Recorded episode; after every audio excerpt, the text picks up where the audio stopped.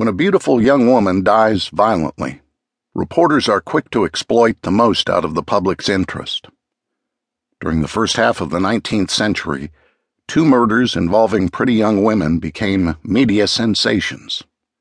The first one actually changed the way such news was reported.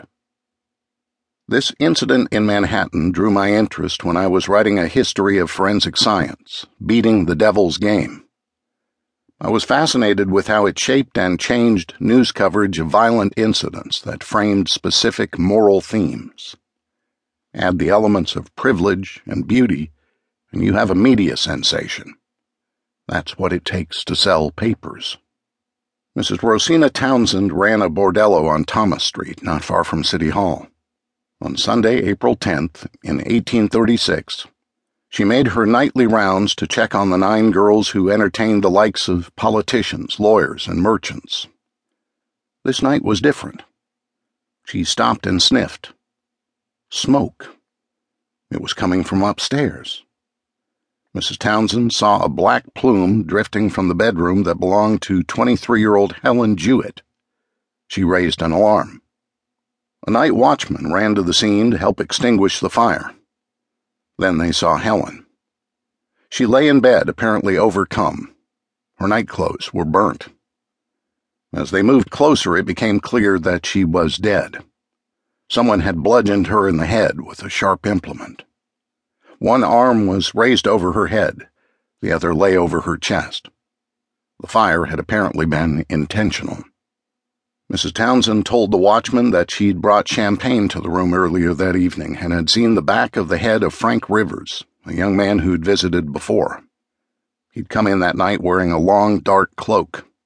Maria Stevens emerged from the room across the hall and reported that she'd heard a thump and a woman moaning.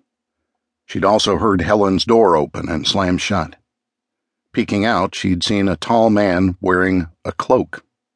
An inspection of the backyard and garden, surrounded by a fence, revealed a blood-stained hatchet left on the ground, tied with twine with a ragged edge as if it had broken.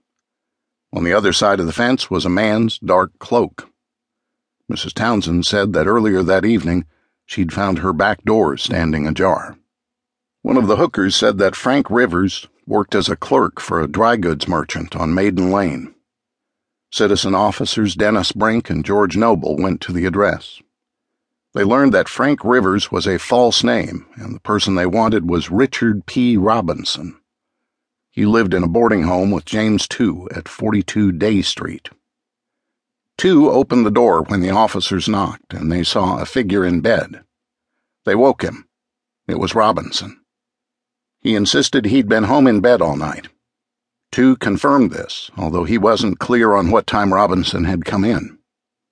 The officers ordered Robinson to get dressed so he could accompany them. He acknowledged that he owned a cloak like that found outside the bordello, but he didn't offer to show it to them.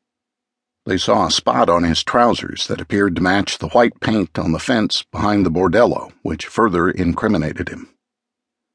They took Robinson straight to the Thomas Street house, where seven more night patrol officers had gathered, along with the magistrate and coroner. They led Robinson to Helen's room, expecting a specific reaction upon seeing his alleged handiwork. However, he showed no signs of agitation or distress. As officers took the 19 year old away, others examined the evidence the cloak and hatchet from the yard broken twine on the hatchet that matched a broken piece found wound into a buttonhole of Robinson's clothing, and a man's handkerchief found beneath the pillow on Helen's charred bed. Oddly, Robinson knew about it and boldly stated that because its initials did not match his, he'd never be convicted. Yet Mrs. Townsend insisted that only Robinson had been in Helen's room that night.